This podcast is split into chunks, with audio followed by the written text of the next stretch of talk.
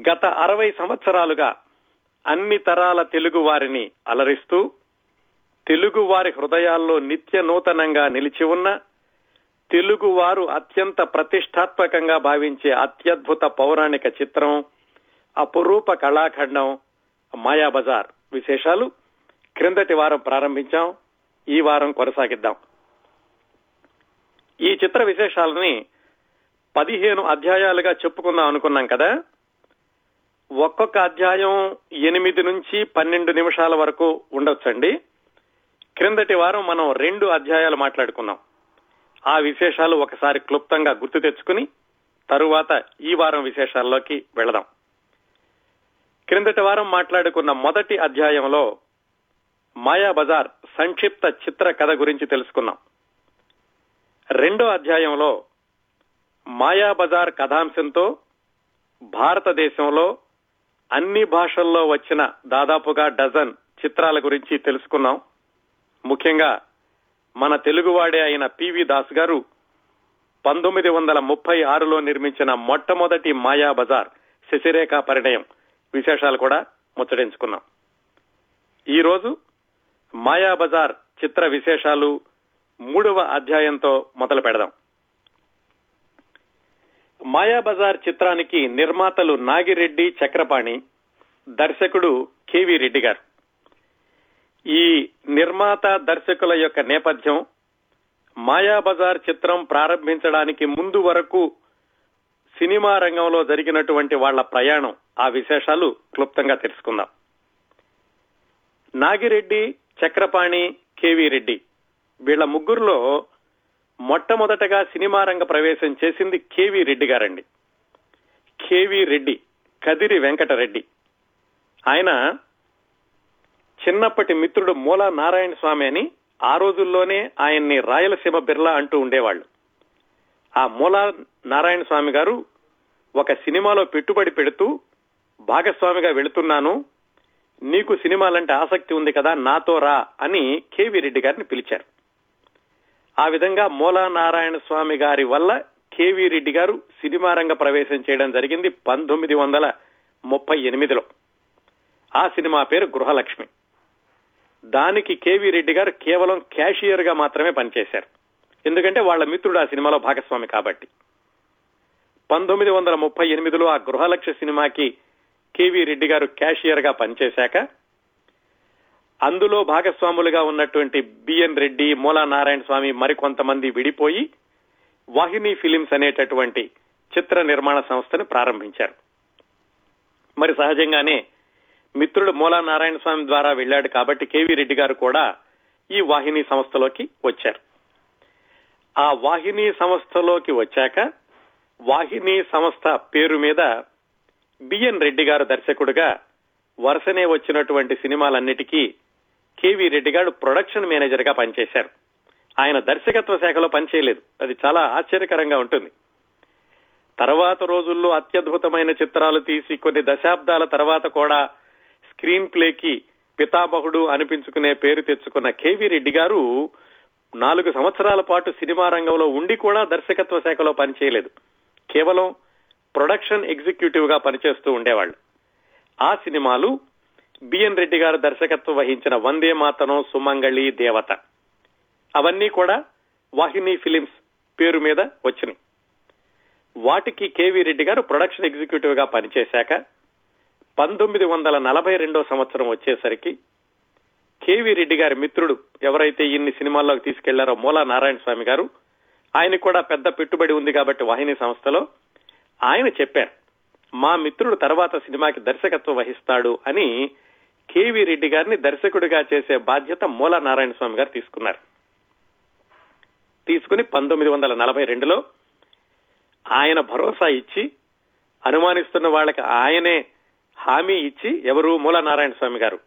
ఈ కేవీ రెడ్డి గారిని దర్శకుడిగా చేస్తూ భక్త పోతన అనేటటువంటి సినిమాని ప్రారంభించారు.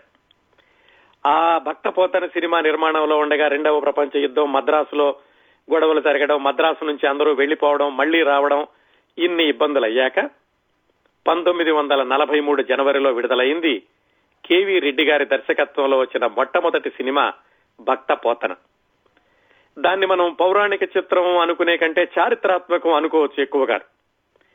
ఏమాత్రం అంతకు ముందు వరకు దర్శకత్వ శాఖలో అనుభవం లేకపోయినప్పటికీ విజయవంతమైన చిత్రంగా తీర్చిదిద్దారు ఆ భక్తపోతన చిత్రాన్ని కేవీ రెడ్డి గారు.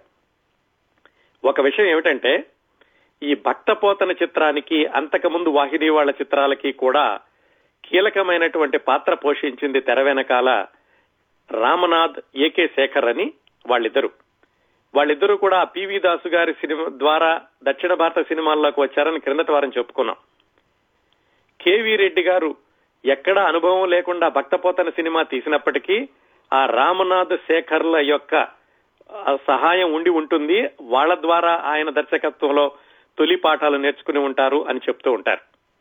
అయితే ఈ భక్తపోతన చివరిలో వాళ్ళిద్దరూ లేకపోయినప్పటికీ కేవీ రెడ్డి గారి ఆ సినిమాని పూర్తి చేసి ప్రజారంజకమైనటువంటి చిత్రంగా తీర్చిదిద్దారు. అది పంతొమ్మిది వందల నలభై మూడులో వచ్చింది.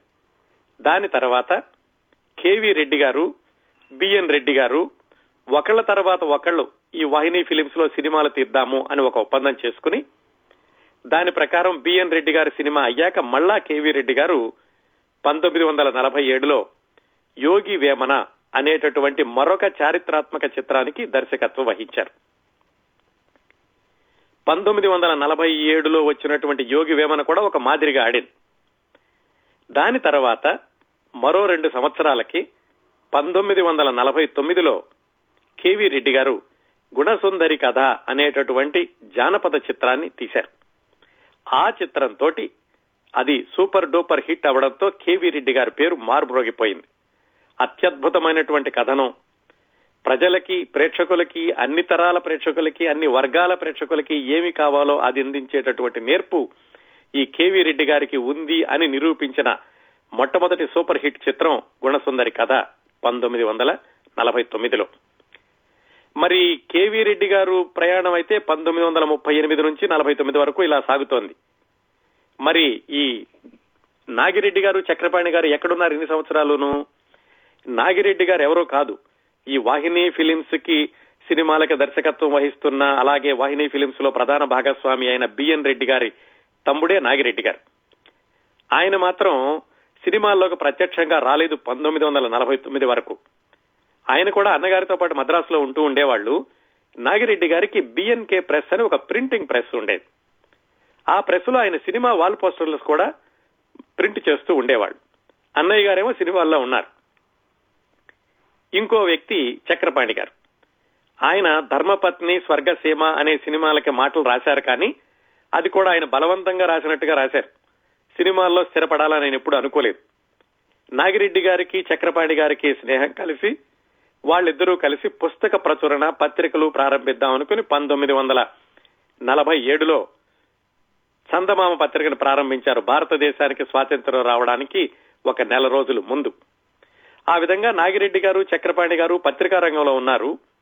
బిఎన్ రెడ్డి గారు కేవీ రెడ్డి గారు ఈ వాహిని ఫిలిమ్స్ మీద సినిమాలు తీస్తున్నారు. మరి వీళ్ళిద్దరూ ఎప్పుడు కలుసుకున్నారు?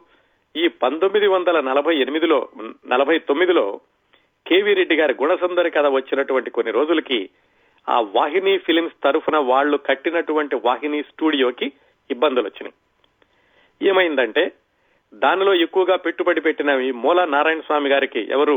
రాయలసీమ బిర్లా అనిపించుకున్న మూలా నారాయణ స్వామి గారికి ఆర్థిక ఇబ్బందులు వచ్చినాయి ఇన్కమ్ ట్యాక్స్ సమస్యలేవో వచ్చి ఆయన పేరు మీద ఉన్నటువంటి ఈ వాహిని స్టూడియోని కూడా ఇన్కమ్ ట్యాక్స్ వాళ్ళు వేలం వేసే పరిస్థితి వచ్చినప్పుడు నాగిరెడ్డి గారు చక్రపాణి గారు ఆ వాహిని స్టూడియోని లీజుకు తీసుకున్నారు. అది వాళ్ళ చేతుల్లో నుంచి పోకుండా కాపాడుకున్నారు. అది జరిగాక నాగిరెడ్డి గారికి చక్రపాణి గారికి మన దగ్గర స్టూడియో ఉంది కాబట్టి మనమే సినిమాలు తీసుకుంటే ఎలా ఉంటుంది అనే ఆలోచన వచ్చి పంతొమ్మిది వందల నలభై తొమ్మిదిలో ప్రారంభించారు సొంతంగా సినిమా తీయడం నాగిరెడ్డి గారు చక్రపాణి గారు ఈ విజయ ప్రొడక్షన్స్ అనే పేరుతోటి. ఆ వాళ్ళు తీసిన మొట్టమొదటి సినిమా షావుకారు. ఎన్టీ రామారావు గారు సోలో హీరోగా నటించిన మొదటి చిత్రం. ఆ సినిమాకి దర్శకుడు ఎల్వి ప్రసాద్ గారు. కేవీ రెడ్డి గారు అయితే ఆ గుణసుందరి కథ హిట్ తోటి ఉన్నారు. నాగిరెడ్డి చక్రపాణి గారు మాత్రం ఈ ఎల్వి ప్రసాద్ గారి దర్శకత్వంలో షావుకారు సినిమా తీశారు. అది మంచి సినిమా అని పేరు వచ్చింది కానీ పెద్దగా డబ్బులు రాలేదు. దాంతో నాగిరెడ్డి గారు చక్రపాణి గారు ఇద్దరు ఏమనుకున్నారంటే మనం ఈ ప్రజలకి నీతులు చెప్పే సినిమాల కంటే కూడా కాలక్షేపం అందించేటటువంటి సత్కాలక్షేపం అందించే సినిమాలు ఆరోగ్యకరమైన కాలక్షేపం అందించే సినిమాలు తీద్దాము అని నాగిరెడ్డి గారు చక్రపాణి గారు అనుకున్నారు. నిజానికి నాగిరెడ్డి గారేమో వ్యాపార వ్యవహారాలని చూస్తూ ఉండేవాళ్ళు ఈ విజయ పిక్చర్స్లో చక్రపాణి గారు క్రియేటివ్ సైడ్ చూసుకుంటూ ఉండేవాళ్ళు. అలా షావుకారు తర్వాత మంచి కాలక్షేప చిత్రం చేద్దాము అనుకున్నప్పుడు మరి వాళ్ళ తమ్ముడు వాళ్ళ అన్నయ్య గారు అయినటువంటి బిఎన్ రెడ్డి గారి దగ్గరే కదా పనిచేస్తోంది కేవీ రెడ్డి గారు? ఆ కేవీ రెడ్డి గారిని సంప్రదించారు. ఇలాగా షావుకారు సినిమా అయిపోయింది. మా విజయ పిక్చర్స్ తరఫున మీరు మంచి సినిమా తీసి పెట్టండి అని.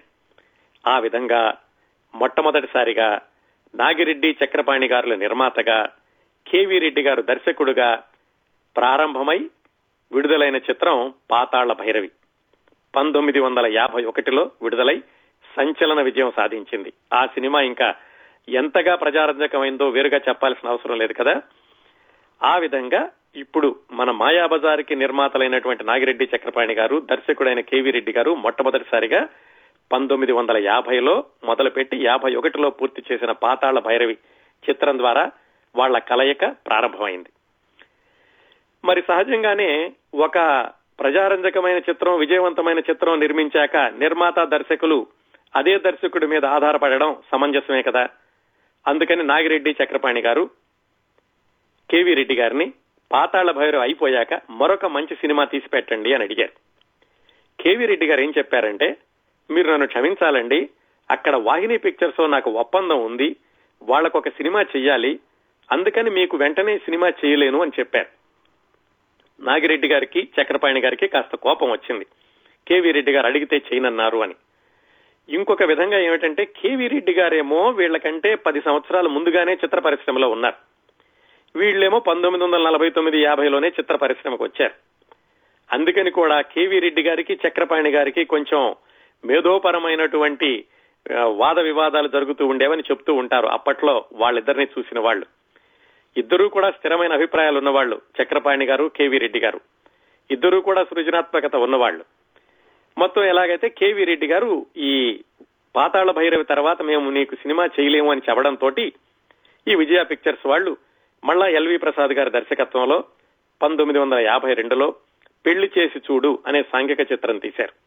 అది బాగా ఆడింది డబ్బులు బాగా వచ్చినాయి. మరీ పాతాళ భైరవంత కాకపోయినా ప్రజాదరణ పొందింది దాని తర్వాత మరి అప్పుడు పాతాళ భైరవ్ తీశారు కేవీ రెడ్డి గారు. అలాంటి జానపద చిత్రం మనమెందుకు తీయకూడదు అని చంద్రహారం అనే సినిమాని భారీ ఎత్తున భారీ బడ్జెట్ తోటి నిర్మించారు నాగిరెడ్డి చక్రపాణి గారు. పంతొమ్మిది వందల యాభై నాలుగులో విడుదలైంది కమలాకర్ కామేశ్వరరావు గారి దర్శకత్వంలో. అత్యంత ఘోరంగా పరాజయం పాలైంది. ఆ రోజుల్లోనే వాళ్ళకి ముప్పై రెండు లక్షల నష్టం వచ్చింది. పంతొమ్మిది వందల యాభై నాలుగులో ముప్పై రెండు లక్షలంటే ఇప్పుడు ఎన్ని కోట్లో ఊహించుకోండి. అలా దెబ్బతిన్నారు విజయ పిక్చర్స్ వాళ్ళు చంద్రహారం తోటి దాని తర్వాత కొంచెం కోలుకుని మళ్ళీ పంతొమ్మిది వందల యాభై ఐదులో మిస్ అమ్మ అనే సినిమాని ఎల్వి ప్రసాద్ గారి దర్శకత్వంలోనే తీశారు. అది బాగా కాస్త ఆరోగ్యకరంగా ఆడి వాళ్ళ డబ్బులు వాళ్ళకి తెచ్చిపెట్టింది. ఈ విధంగా కేవీ రెడ్డి గారు మీకు చెయ్యను అని చెప్పాక విజయ పిక్చర్స్ వాళ్ళు ఈ మూడు సినిమాలతోటి వాళ్ళ సినీ రంగ ప్రస్థానాన్ని కొనసాగించారు. మరటి కేవీ రెడ్డి గారు ఏం చేశారు? ఆయన వీళ్ళ దగ్గర నుంచి వెళ్ళిపోయాక పాతాళ భైరవ్ అయిపోయాక పంతొమ్మిది వందల యాభై నాలుగులో పెద్ద మనుషులు అనే సినిమా తీశారు. దాని తర్వాత యాభై ఐదులో అన్నపూర్ణ పిక్చర్స్ వాళ్ళకి దొంగరాముడు అనే సినిమా తీశారు. కాకపోతే ఈ కేవీ రెడ్డి గారు మనకి చేయనన్నారు అనేటటువంటి కోపం నాగిరెడ్డి చక్రపాణి గారికి ఉంది. కేవీ రెడ్డి గారు కూడా బయటకు వచ్చేశారు. వాళ్ళిద్దరూ కలిసి కలిసి చేసినటువంటి ప్రాజెక్టులు ఏమీ లేవు ఆ మూడు నాలుగు సంవత్సరాల్లోనూ. ఇద్దరూ కూడా ప్రతిభ ఉన్నవాళ్ళు ఇటు వీళ్ళు అద్భుతమైన నిర్మాతలు అద్భుతమైన దర్శకుడు వీళ్ళ మధ్యన ఇలాగా పొరపొచ్చాలు ఉండడం అంతగా సమంజసంగా ఉండదు. చిత్ర పరిశ్రమకు మంచిది కాదు అని కాజా వెంకటరామయ్య గారని ఒక పెద్ద ఆయన. ఆయన మొత్తానికి వీళ్ళకి మధ్యవర్తిత్వం ఉండి వీళ్ళిద్దరికి సంధి కుదిర్చారు. ఎవరికి? విజయ పిక్చర్స్ నాగిరెడ్డి చక్రపాణి గారికి దర్శకుడు కేవీ రెడ్డి గారికి. ఆ ఒప్పందం ప్రకారం కేవీ రెడ్డి గారు విజయ పిక్చర్స్కి ఒక చిత్రం తీసి పెట్టాలి ఇది పంతొమ్మిది వందల యాభై నాలుగు యాభై ఐదులో జరిగింది. ఆ విధంగా పంతొమ్మిది వందల యాభై ఐదులో కేవీ రెడ్డి గారు దొంగరాముడు సినిమా విడుదలయ్యాక అటు విజయ పిక్చర్స్ వాళ్ళకి మిస్సమ్మ సినిమా అయిపోయాక కేవీ రెడ్డి గారు మళ్ళా విజయ పిక్చర్స్కి సినిమా తీసి పెట్టడానికి ఒప్పుకున్నారు. ఆ సినిమానే ఇప్పుడు మనం మాట్లాడుకుంటున్న మాయాబజార్ ఇంత జరిగిందండి ఈ మాయాబజార్ సినిమా అనుకోవడానికి ముందు కేవీ రెడ్డి గారికి అంత చరిత్ర ఉంది నాగిరెడ్డి చక్రపాణి గారులకి అంత చరిత్ర ఉంది.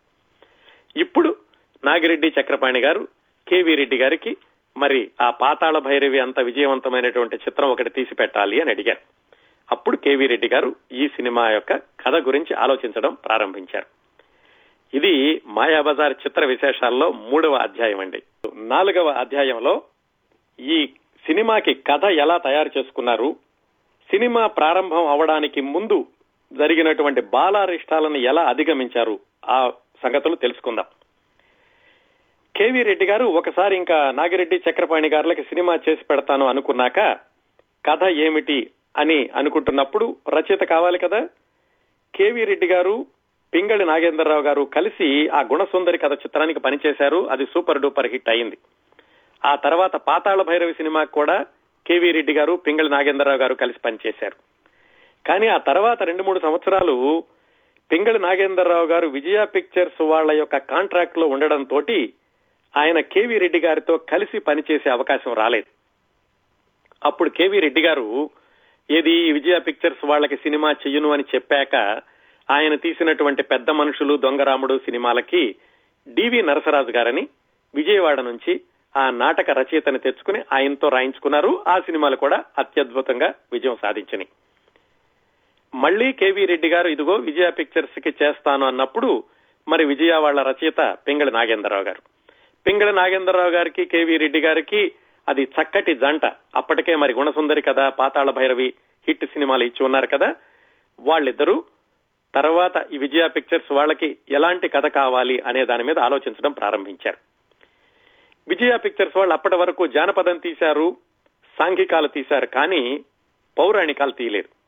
అందుకని పౌరాణిక చిత్రం తీస్తే ఎలా ఉంటుంది అని చక్రపాణి గారు నాగిరెడ్డి గారు ఒక సలహా ఇచ్చారు. కేవీ రెడ్డి గారికి. వాళ్ళు మొదట్లో గొల్ల కృష్ణుడు అనేటటువంటి ఒక సినిమాని తీద్దాం అనుకున్నారట. కాకపోతే ఆ కథ అంతగా బాగుండదని కేవీ రెడ్డి గారు పింగళి నాగేంద్రరావు గారు చెప్పిన సలహా మేరకు ఇదిగో ఈ శశిరేఖ పరిణయం అను మాయా బజార్ కథ మీద పనిచేయడం ప్రారంభించారు కేవీ రెడ్డి గారు పింగళ నాగేంద్రరావు గారు. అసలు ఈ మాయాబజార్ కథ ఎక్కడిది? మూల భారతంలో లేదు. అది అందరికీ తెలిసిందే. ఈ మాయాబజారు గయోపాఖ్యానం ఇవన్నీ కూడా తర్వాత ఎవరో ఎప్పుడో రాశారు. ఎవరు రాశారో ఎప్పుడు రాశారో కూడా తెలియదు నిజానికి ఆ రాసినటువంటి రచయితకి జోహార్లు చెప్పాలి. ఎందుకంటే ఈ మహాభారతంలో ఉన్నటువంటి పాత్రలను తీసుకుని వాళ్ళ పాత్ర ఔచిత్యాలు దెబ్బతినకుండా వ్యక్తిత్వాలకి మచ్చ లేకుండా కథ నుంచి ఎక్కడికో వెళ్ళిపోయారు అనే భావం రాకుండా చక్కగా మహాభారతంలో ఒదిగిపోయేలాగా ఈ మాయాబజార్ కానివ్వండి గయోపాఖ్యానాన్ని కానీ ఎవరూ రాశారు. ఈ మాయాబజార్ అయితే ఎవరు రాశారనేది ఇప్పటికి కూడా చాలా మిస్టరీనే. అది కాలక్రమేణా వచ్చింది. కాకపోతే చరిత్రలోకి వెళ్ళి చూస్తే పద్దెనిమిది వందల ఎనభై మూడులో తోవేటి సీతారామయ్య అనే ఆయన ఒక పెద్ద పాట రూపంలో రాశాడు శశిరేఖ అభిమన్యుల యొక్క ప్రేమ గురించి. ఇప్పుడు మనం చూస్తున్న మాయాబజార్ కథ కాదండి. శశిరేఖ అభిమన్యుల మధ్యన ప్రేమ ఉండడం వాళ్ళు ఒక రామచిలుక ద్వారా సందేశం పంపించుకోవడం ఇలాంటిది ఏదో రాశాడు పద్దెనిమిది వందల ఎనభై మూడులో. దాన్ని పదాలు అంటూ ఉండేవాళ్ళు అప్పట్లో. ఆ తర్వాత కొన్ని సంవత్సరాలకి పట్టెం దశరథరామయ్య అనే ఆయన శశిరేఖ పరిణయం బతుకమ్మ పాట అని ఇంకొక పెద్ద ఒక చిన్న నృత్య నాటికలాగా రాశారు ఆయన. దాంట్లో కొంచెం కథ పెంచారు. శశిరేఖ అభిమన్యులతో పాటుగా ఈ సుభద్ర బలరాముడు శ్రీకృష్ణుడు ఆ పాత్రలను కూడా పెట్టారు. నిజానికి ఇప్పుడు మనం మాట్లాడుకుంటున్నటువంటి మాయాబజారు అంతకు ముందు వచ్చినటువంటి మాయాబజారు వర్షన్స్ ఈ కథలకి మూలం ఏమిటంటే ఆ రోజుల్లోనే అంటే వంద సంవత్సరాల క్రిందట పంతొమ్మిది వందల పదిహేను ఇరవై ప్రాంతాల్లో ధార్వాడ ప్రాంతంలో ఎవరో ఒక వీధి నాటకాలు వేసేవాళ్ళు ఈ మాయాబజార్ నాటకాన్ని వేయడం ప్రారంభించారు. మొట్టమొదటగా అలాగా పాటల ద్వారా పాటల రూపంలోనూ జానపద కళా రూపంలోనూ ప్రారంభమై నాటకాల రూపంలోకి వచ్చింది ఈ మాయాబజార్ శశిరేఖ పరిణయం అనేటటువంటి కథ. అది పంతొమ్మిది వందల ఇరవైలోనే వచ్చింది అనుకోవాలి ఎందుకంటే పంతొమ్మిది వందల ఇరవై ఐదులో వచ్చిన మూకీ సినిమాలో కూడా ఈ శశిరేఖ పరిణయం మాయాబజార్ ఘటోత్కచుడు ఈ పాత్రలన్నీ ఉన్నాయి కాబట్టి ఈ నాటకాలు వేయడం అనేది పంతొమ్మిది వందల ఇరవైలో జరిగి ఉండాలి. ఆ విధంగా మొదలైందండి ఈ మాయాబజార్ కథ. అయితే ఒక్కొక్కళ్ళు చిత్రం తీసుకునేటప్పుడు తమకి అనువైనటువంటి వీలైనటువంటి కొన్ని కొన్ని చిన్న చిన్న మార్పులు చేసుకున్నారనుకోండి అసలు కదే భారతంలో లేదు కాబట్టి ఎలా మార్చుకున్నా గానీ ఇబ్బంది లేదు. తర్వాత మూలమైనటువంటి పౌరాణిక పాత్రల ఔచిత్యం దెబ్బతినకుండా అలాగే పింగళి నాగేంద్రరావు గారు కేవీ రెడ్డి గారు కూడా ఇప్పుడు తీయబోయే సినిమాకి కథ ఎలా ఉండాలి అని ఆ మూల కథను తీసుకుని దాంట్లో చిన్న చిన్న మార్పులు చేసుకుంటూ స్క్రిప్ట్ మీద పనిచేయడం ప్రారంభించారు పంతొమ్మిది వందల యాభై ఐదు చివరిలో. కేవీ రెడ్డి గారి వ్యవహార శైలి ఎలా ఉండేదంటే స్క్రిప్ట్ మీద పనిచేసినంత కాలం ఎన్నిసార్లైనా మార్చుకోవచ్చు ఎన్ని డిస్కషన్స్ అయినా చేసుకోవచ్చు కానీ ఒకసారి స్క్రిప్ట్ అయిపోయింది షూటింగ్కి వెళుతున్నాము అన్న తర్వాత మాత్రం ఇంకా మళ్ళా ఆ స్క్రిప్ట్ని ఆయన ఒక అక్షరం కూడా మార్చేవాళ్ళు కాదు. ఎవరైనా ఏదైనా సలహా చెప్పినా గానీ సలహా బాగానే ఉంది తర్వాత సినిమాలో చూసుకుందాంలే అనుకునేవాళ్ళట. ఎందుకంటే స్క్రిప్ట్ మీదే ఎంతో ఆలోచించి రాశాము. మళ్ళా ఇప్పుడు కొత్తగా ఆలోచన వచ్చిందంటే గనక దానికి వ్యాలిడిటీ ఉంటుందో లేదోనని ఆయన ఎక్కువగా సలహాలు తీసుకునే వాళ్ళు స్క్రిప్ట్ అయిపోయాక తీసుకునే వాళ్ళు కాదు. అందుకని ఈ మాయాబజార్ సినిమా యొక్క స్క్రిప్ట్ మీద కూడా దాదాపుగా పది పన్నెండు నెలలు పనిచేశారు కేవీ రెడ్డి గారు పింగళి నాగేంద్రరావు గారు. ఒకసారి మీరు ఆ సినిమాని గుర్తు చేసుకు గుర్తు తెచ్చుకుంటే మనం బోలెడన్ని పాత్రలు ఉన్నాయి బోలెడంత కథ ఉంది. కౌరవులు యాదవులు హిడింబే ఘటోత్కచుడు ఇన్ని పాత్రలు ఉండడమే కాకుండా కథలో కూడా బోళ్ళని సన్నివేశాలు ఉన్నాయి మరి వీటన్నిటినీ ప్రజారంజకంగా తీర్చిదిద్దాలి. జనాలకి ఎక్కడా కూడా ఇబ్బంది కలగకూడదు. చూసేటప్పుడు విసుగు రాకూడదు. చాలా సరళంగా సూటిగా సజావుగా ఉండాలి. అలా ఉండాలంటే కనుక పాత్రల గురించే కాకుండా కథలో కూడా ఏవి ముఖ్యమైన సన్నివేశాలు? ఏ సన్నివేశం తర్వాత ఏ సన్నివేశం ఉండాలి? ఏవి అవసరం లేదు? ఇలాగా చాలా వెనక ముందు ఆలోచించుకుంటూ చర్చల మీద చర్చలు చేసి దాదాపుగా ఒక సంవత్సరానికి ఇప్పుడు మనం చూస్తున్న మాయాబజార్ రూపానికి తీసుకొచ్చారు. వీళ్ళు కథ గురించి ఆలోచించుకునేటప్పుడే ఎవరెవరు ఏ పాత్రలకైతే బాగుంటుంది అనేటటువంటి చర్చలు కూడా చేసుకున్నారు. ఈ కథా చర్చలు జరుగుతున్నంతసేపు నాగిరెడ్డి చక్రపాణి గారులకి చెప్తూ ఉండేవాళ్ళు ఇలా మేము కథ రాస్తున్నాము ముందుకు వస్తోంది అని. ఎవరెవరు ఏ పాత్రలు వేస్తున్నారో కూడా చెప్పారు. నిజానికి ఈ మాయాబజార్లో ఒక చమత్కారం ఉంది. మీకు అందరికీ తెలిసే ఉంటుంది. ఇది అభిమన్యుడు శశిరేఖల యొక్క పరిణయం. అభిమన్యుడు ఎవరి కొడుకు? అర్జునుడు కొడుకు. అంటే పాండవుల కుటుంబంలో నుంచి వచ్చినాడు. అంటే కానీ ఈ అభిమన్యుడు శశిరేఖల యొక్క పెళ్ళి పాండవులు లేకుండా అవుతుంది. ఈ సినిమా మొత్తంలో పాండవుల ప్రసక్తి వస్తుంది కానీ వాళ్ళు ఎక్కడా కనపడరు. అది కేవీ రెడ్డి గారు పింగళ నాగేంద్రరావు గారు కలిసి చేసినటువంటి మహేంద్ర జాలం అని చెప్పుకోవాలి. ఎందుకు లేరు పాండవులు? మరి ఇంత కథ రాసుకున్న వాళ్ళకి పాండవులతోటి సన్నివేశాలు పెట్టడం కష్టమైందా? అంటే దానికి కారణం ఏమిటంటే ఈ వీళ్ళు ఈ సినిమాకి రాసుకునేటప్పుడు పాత్రలు ఎవరెవరు ధరిస్తారో అనుకున్నప్పుడు మరి ఆ రోజుల్లో ప్రసిద్ధమైనటువంటి నటీనటులు ఎన్టీ రామారావు గారు అక్కినే నాగేశ్వరరావు గారు ఎస్వి రంగారావు గుమ్మడి సిఎస్ఆర్ రేలంగి రమణారెడ్డి అల్లు రామలింగి అందరూ వచ్చేశారు. మరి వీళ్ళకి ధీటుగా నిలబడి పాండవులు ఉండాలి అంటే సినిమాలో సమతుల్యత ఉండాలి అంటే ఇంకెవరు నటీనటులు కనపడలేదు వాళ్ళకి. దాంతో పాండవులు లేకుండా ఉంటేనే బాగుంటుంది అని ఈ సినిమాని అతి జాగ్రత్తగా చిత్రకథను ఎలా నడిపారంటే అసలు పాండవుల ప్రసక్తి ఉంటున్నా గానీ పాండవులు కనిపించకుండా వాళ్ళు కనిపించటం లేదన్న భావన ప్రేక్షకులకు రాకుండా కథని అత్యద్భుతంగా అల్లుకున్నారు. సరే బాగానే ఉంది. పది పన్నెండు నెలల పాటు కథంతా తయారు చేసుకున్నారు. హఠాత్తుగా ఉన్నట్టుండి ఒక బాంబు లాంటి వార్త వచ్చింది కేవీ రెడ్డి గారికి. ఏమిటంటే ఈ సినిమా ఆపేసేయండి అని. ఎవరు చెప్పారు? నాగిరెడ్డి చక్రపాణి గారు కబురు పంపించారు. అప్పుడు ఏం జరిగింది? కేవీ రెడ్డి గారు ఎలా అనుకున్నారు అనేటటువంటి విషయాల్ని ఈ డివి నరసరాజు గారు ఏది కేవీ రెడ్డి గారు తన పెద్ద మనుషుల సినిమాకి రాయడానికి తెప్పించుకున్నటువంటి డివి నరసరాజు గారు ఆయన తెర వెనుక కథలు అనేటటువంటి పుస్తకంలో స్పష్టంగా రాశారు. ఒకరోజు డివి నరసరాజు గారును ఇంకో మిత్రుడు కలిసి కేవీ రెడ్డి గారి ఇంటికి వెళ్ళారట. వెళితే కేవీ రెడ్డి గారు గడ్డం అంతా పెరిగిపోయింది చాలా మొహం అంతా చిరాగ్గా ఉంది జబ్బు పడిన మనిషిలా ఉన్నారు లుంగి బనియంతో ఉన్నారు చిన్న టవల్ వేసుకుని ఉన్నారు భుజం మీద. సరే వెళ్ళిన ఆయన అడిగారట. ఏం బ్రదర్ ఒంట్లో బాగుండలేదా? అని. అంటే కేవీ రెడ్డి గారు ఏ ఎలా బాగుంటుంది బ్రదర్? తొమ్మిదో నెలలో ఎబార్షన్ అయింది అని కళ్ళన్నీ ఎర్రగా ఉన్నాయట ఆయనకి. అని ఇంకో మాట కూడా అన్నారు కేవీ రెడ్డి గారు. నేను చేస్తున్నది prostitution brother working for people who do not know the value of creative work is worse than prostitution అని అన్నారు కేవీ రెడ్డి గారు. ఏమైందండి? అసలు ఏం జరిగింది అని డివి నరసరాజు గారు వెళ్ళిన మిత్రుడు అడిగితే కేవీ రెడ్డి గారు చెప్పారు. ఏమైందో నాకు తెలీదు. సంవత్సరం నుంచి పనిచేస్తున్నాం కదా ఈ స్క్రిప్ట్ మీద. సినిమా ఆపేసేయండి అని కబుర్ చెప్పి కబుర్ చేశారు. ఎందుకో కూడా నాకు చెప్పలేదు. ఇంతకాలం పనిచేసినటువంటి శ్రమ వృధా అయిపోతోంది. ఇలా మేమిద్దరం కలిసి సంవత్సరం పాటు కష్టపడ్డాము. అందుకనే తొమ్మిదో నెలలో ఇలా అయిపోయింది అని ఆయన చాలా నిరాశతోటి చెప్పారు. ఎందుకు చెప్పారు నాగిరెడ్డి గారు చక్రపాణి గారు ఈ సినిమా ఆపేసేయమనంటే వాళ్ళకి ఒక అనుమానం వచ్చిందట చివర్లో. ఎలాగైతే వీళ్ళు ప్రతి దశలోనూ చెబుతున్నారు పలానా పాత్రక పలానా వాళ్ళు పలానా పాత్రక పలానా వాళ్ళు అని. అదంతా చూసి చక్రపాణి గారికి ఏమనిపించిందంటే ఇది కూడా భారీ బడ్జెట్ సినిమా అవుతుంది. అంతకు ముందు రెండు సంవత్సరాల ముందే దెబ్బతిని ఉన్నారు చంద్రహారం తోటి చంద్రహారంతో భారీ సినిమా తీసి ముప్పై రెండు లక్షలు పోగొట్టుకున్నాం. మరి ఇది కూడా భారీ బడ్జెట్ సినిమా అంటే ఎలా అవుతుందో? మిస్సమ్ అయితే ఒక మాదిరి బడ్జెట్లో నడిచిపోయింది ఈ భారీ బడ్జెట్ తోటి తీయడం ఈ సినిమాకి మన వల్ల అయ్యే పని కాదు అని అనుకున్నారో ఏమో?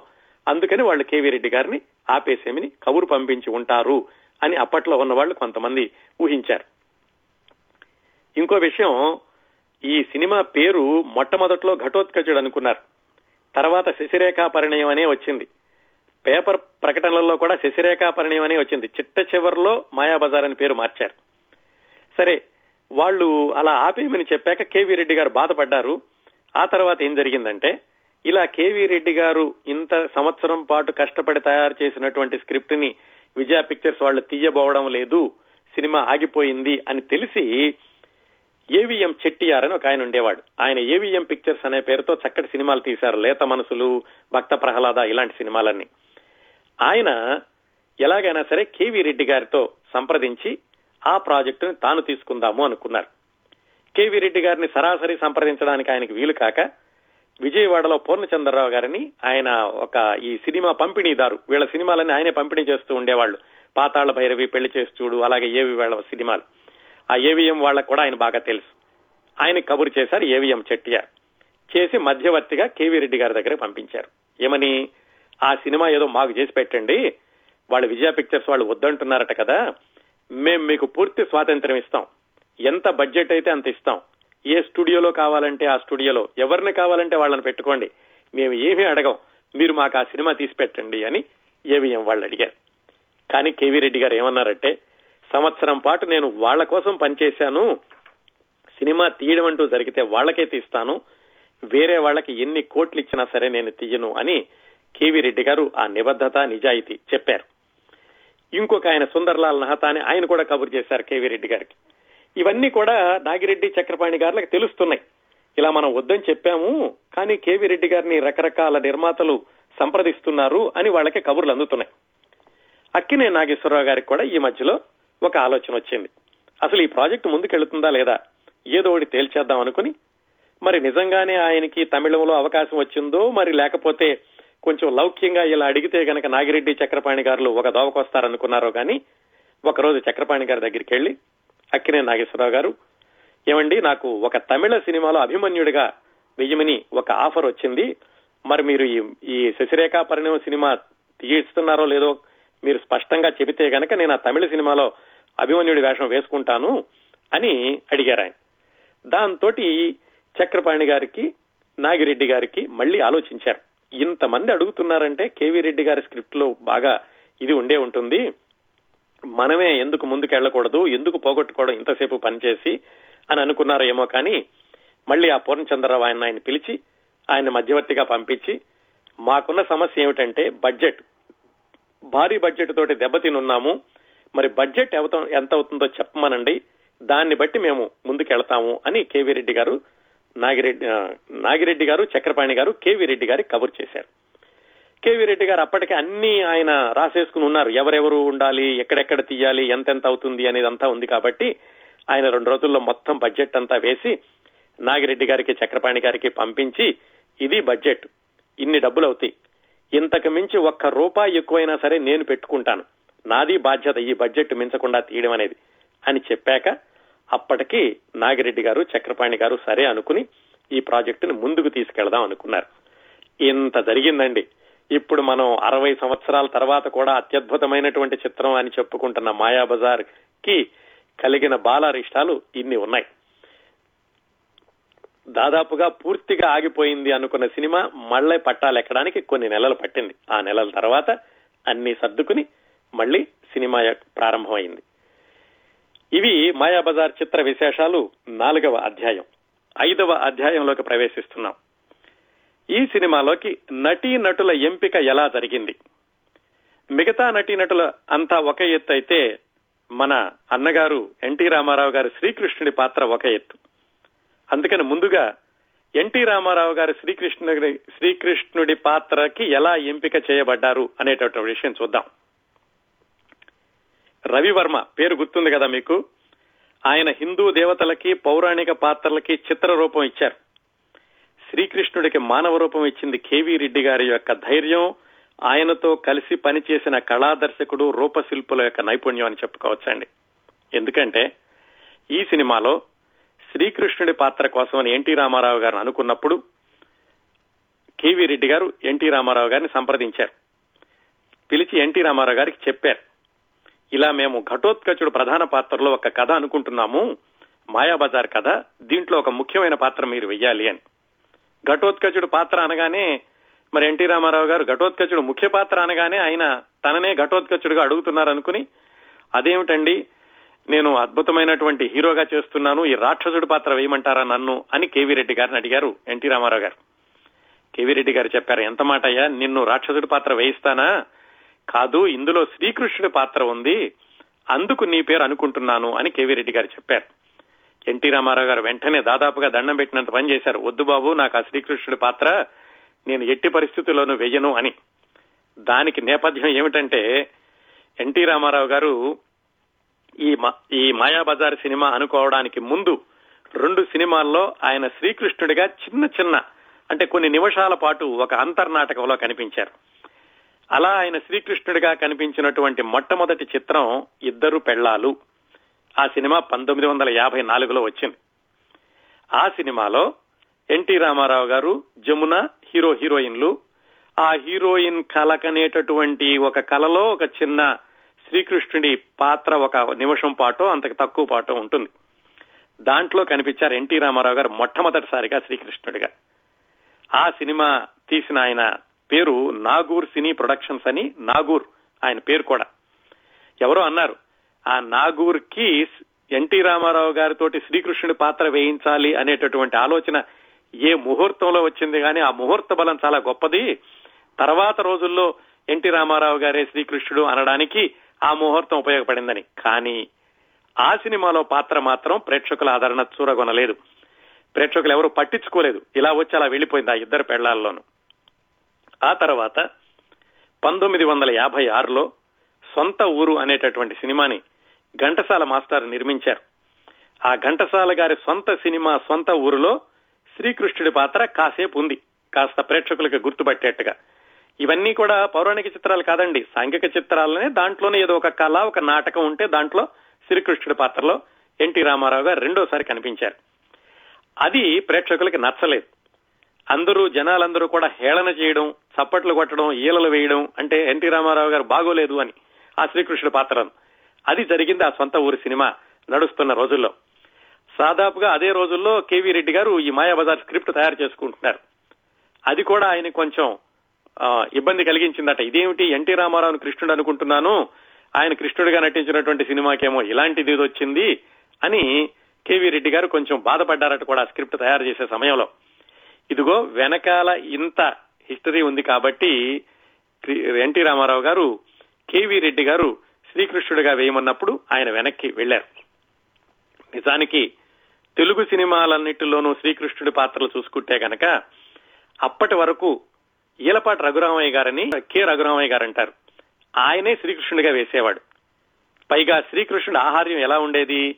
ఒక చిన్న అట్ట పైన కిరీటం పెట్టి ఒక నెమలేక పెడితే ఆయనే కృష్ణుడు అయిపోయేవాడు. అలాగే నడిచే అప్పటి వరకు సినిమాలు శ్రీకృష్ణుడు అంటే రఘురామయ్య గారే ఉండాలి రఘురామయ్య గారే పద్యాలు పాడాలి రఘురామయ్య గారే పాటలు పాడాలి. అది ప్రేక్షకులకు అలవాటైంది. అందువల్లనే ఎన్టీ రామారావు గారు సొంత ఊరు సినిమాలో ఒక రెండు నిమిషాలు కనపడినా కానీ భరించలేకపోయారు.